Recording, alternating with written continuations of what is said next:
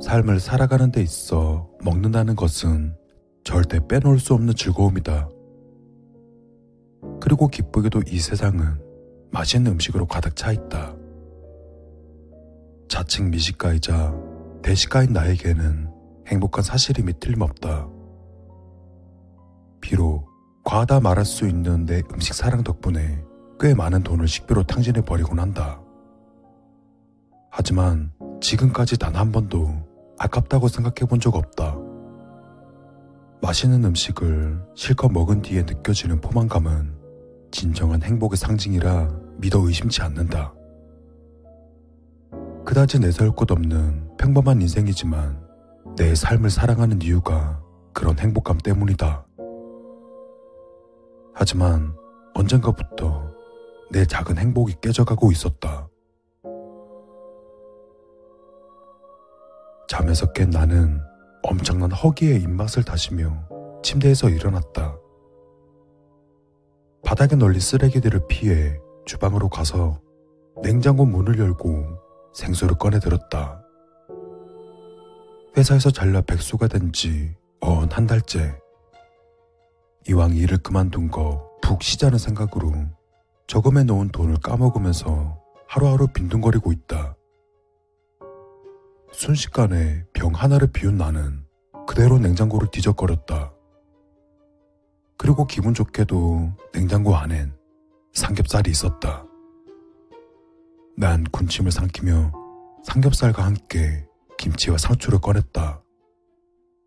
그리고 밥솥을 보니 밥이 3분의 1쯤 남아 있었다.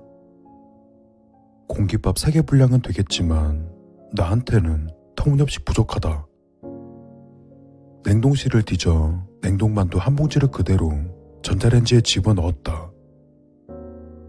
그리곤 서둘러 가스레인지에 불을 켜고 삼겹살을 굽기 시작했다. 고기가 구워지는 냄새에 정신을 차리기 힘들어질 때쯤 냉동만두가 다 데워졌다. 견디기 힘든 허기에 난 급히 만두 봉지를 찢고는 맨손으로 두 억이 집어 입안에 넣었다. 뜨거운 탓에 혀가 데일 뻔했지만 혀를 이리저리 굴리며 만두를 씹어 삼켰다. 생수병을 들어 뜨거워진 입안을 식히고는 다시 만두 몇 개를 입안에 넣고 고기를 잘랐다. 하지만 이걸론 부족하다. 다 익은 고기를 식탁에 옮겨놓고 냄비에 물을 받아 올렸다. 그리고 남은 만두를 집어먹고는 식탁에 앉았다. 노릇하게 익은 삼겹살을 몇 점 집어 밥 위에 놓고 투박하게 고추장을 찍어 올렸다. 그 위에 잘 익은 김치 한 점을 올려 입 안에 넣었다.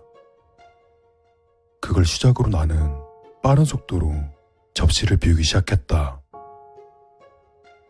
아, 맞다. 고기 먹는데 집중한 나머지 냄비를 잊고 있었다. 물이 끓는 소리에 난 들고 있던 고기쌈을 입 안에 우겨놓고는 찬장에서 라면을 세 개 꺼내서 냄비 안에 집어넣었다. 꼬들꼬들하게 익힌 라면에 삼겹살을 사서 남은 고기를 다 처리하고 미리 남겨둔 밥을 국물에 말았다. 이번에도 김치를 얹어 허겁지겁 퍼먹기 시작했다. 마지막 국물 한 방울까지 남김없이 들이켜고는 냄비를 내려놓았다. 하지만 이게 끝이 아니다. 냉동실에서 퍼먹는 아이스크림 한 통을 꺼내와서는 숟가락을 들고 크게 퍼서 입 안으로 마구 우겨 넣었다. 다 먹은 아이스크림 통을 대충 던져 놓은 난 식탁을 둘러봤다. 말 그대로 전투적인 식사의 흔적. 엄청난 양을 먹어 치웠지만 난 전혀 만족스럽지 않았다. 포만감. 가장 중요한 포만감이 전혀 느껴지지 않았다. 난 여전히 꼬르륵거리는 배를 내려다보며 헛웃음을 지었다. 그렇게 입 안에 우겨 넣었음에도 불구하고 여전히 눈을 뜬 그때처럼 배가 고픈 상태였다. 일을 그만두고 나서부터 허기가 심해지더니 지금은 아예 포만감을 느끼지 못할 정도로 심각해졌다. 먹는 양에 늘어 맛있는 음식을 실컷 즐길 수 있다는 즐거움도 잠시 아무리 먹어도 허기는 가지질 않았고 하루의 대부분을 먹는데 할애하는데도 내 몸은 점점 야위어만 가고 있다. 방금 식사를 마쳤지만 여전히 배가 고팠기에 난 배달을 시키기로 했다. 오늘도 어김없이 하루 종일 음식과의 전쟁을 치러야 할 모양이다. 양념치킨과 간장치킨을 한 마리씩 주문해 입안에 우겨넣기 시작했다. 순살로 시켜야 조금이라도 빨리 많이 먹을 수 있다. 치킨을 반쯤 먹었을 때 라지 사이즈 피자도 도착했다. 같이 딸려온 콜라를 순식간에 비워버리고 피자를 두 조각씩 들고 입으로 밀어 넣었다. 족발은 배달이 밀린 건지 아직 도착하지 않고 있었다. 한 손에 피자를 들고는 다시 냄비에 물을 올리고 라면 세 개를 더 끓였다. 이번엔 계란도 두 개 넣기로 했다. 다행히 라면이 다 익을 즈음 족발이 도착했다. 냄비를 내려놓고 족발에 새우젓을 듬뿍 찍고는 막국수와 함께 입 안에 밀어 넣었다. 그야말로 걸신이라도 들린 듯 펼쳐놓은 음식들을 다 먹어치우고는 새 아이스크림을 한 통 꺼내 그마저도 싹 비워버렸다.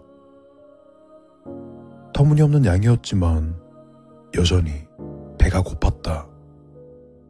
게다가 또 한 가지 먹으면 먹을수록 맛이 잘 느껴지지 않고 있었다. 아무래도 과도한 폭식으로 혀가 둔해지는 모양이다. 하지만 고작 그런 이유로 굶을 수는 없는 노릇이었다. 거울에 비친 내 모습은 마치 해골과도 같은 한심한 꼴이었다. 어떻게 해서든 배를 채워야 한다. 난 여전히 배고픈 배를 움켜쥐고는 밖으로 나갔다. 이대로 가다간 그동안 모아둔 내 통장 잔고가 순식간에 바닥을 낼 게 분명했다. 난 크게 한숨을 쉬며 가게를 나왔다. 며칠간 무한리필집을 돌아다니며 저렴하게 식사를 해왔건만 얼마 가지 않아 쫓겨나고 말았다. 상식을 벗어나 수준으로 퍼먹었으니 불합리하다고 말할 수도 없는 노릇이다. 다른 곳이라도 알아볼까 했지만 나에 대한 소문이 쫙 퍼졌는지 이제 어떤 가게에서도 나를 받아주지 않는다. 이제 슬슬 돈도 떨어지고 있다. 어차피 얼마 전부터 거의 아무런 맛도 느낄 수 없었다. 그저 살기 위해 입 안에 음식을 밀어 넣을 뿐. 난 남은 잔고를 체크하고는 마트로 향했다. 라면을 박스째로 사서 물을 잔뜩 넣고 끓이면 그래도 저렴하게 많이 먹을 수 있을 것 같았다. 다시 며칠이 흘렀다. 어떻게든 허기를 채우려 노력했지만 소용이 없었다. 최후에는 건빵을 물에 개어 미친놈처럼 퍼먹었지만 그마저도 한계였다. 이제 집안에 먹을 것도 없었고 더 이상 돈도 없었다. 난 거울에 비친 내 모습을 멍하니 바라보았다.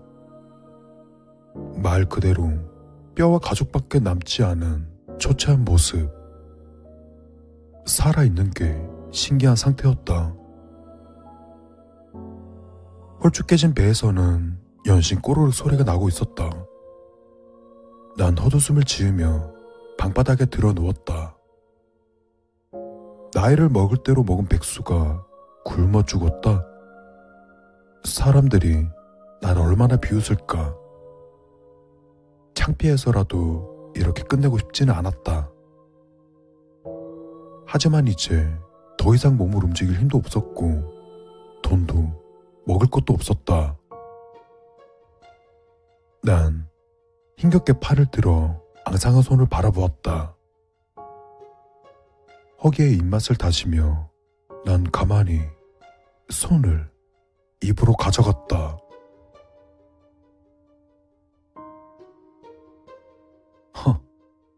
뭐야? 별거로 다 보겠네. 사인이 뭐라고? 김영사는 눈앞에 놓인 시체를 보며 담배를 꺼내 물었다. 질식이랍니다. 자기 손을 말이죠. 거의 팔꿈치까지 입 안에 집어넣어서 기도가 막혔대요. 누가 봐도 자기 팔을 먹으려고 한 것 같습니다. 담담한 감식반의 말에 김영사는 기가 막힌 듯 고개를 흔들었다. 특이사항은 뭐 자세한 건 부검 결과가 나와야 되겠지만 단기간 폭식으로 위장이 터무니없을 정도로 망가진 상태였어요. 굳이 질식 아니라도 얼마 못 가 숨이 끊어졌을 거예요. 몸무게도 급속도로 불어난 흔적이 있고요. 김영사는 100kg는 우습게 넘어갈 것처럼 보이는 시체의 모습을 보며 한숨을 쉬었다. 저렇게까지 폭식을 한 이유가 뭘까? 단순 식탐이라든가 스트레스라든가 그런 수준은 아닌 것 같은데. 감식반은 펜으로 머리를 긁적이며 대답했다. 글쎄요.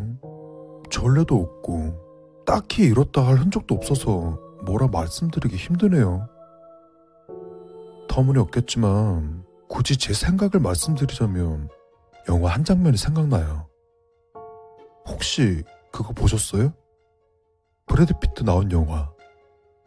거기에 보면 살인자가 어떤 사람에게 총 들이대면서 억지로 막 음식을 먹게 하거든요. 그 사람이 폭식으로 죽을 때까지 말입니다. 김영사는 길게 담배 연기를 뿜어내며 몸을 돌렸다. 참나. 진짜 걸신이라도 들린 거야, 뭐야. 민망해하는 감식반을 뒤로 하고 밖으로 나섰다. 여러 가지 미심쩍은 부분은 있었지만 결과적으론 사고사 정도로 끝날 것 같다. 아, 근데 이상하다. 밥 먹은 지 얼마 안 됐는데 배가 고프네.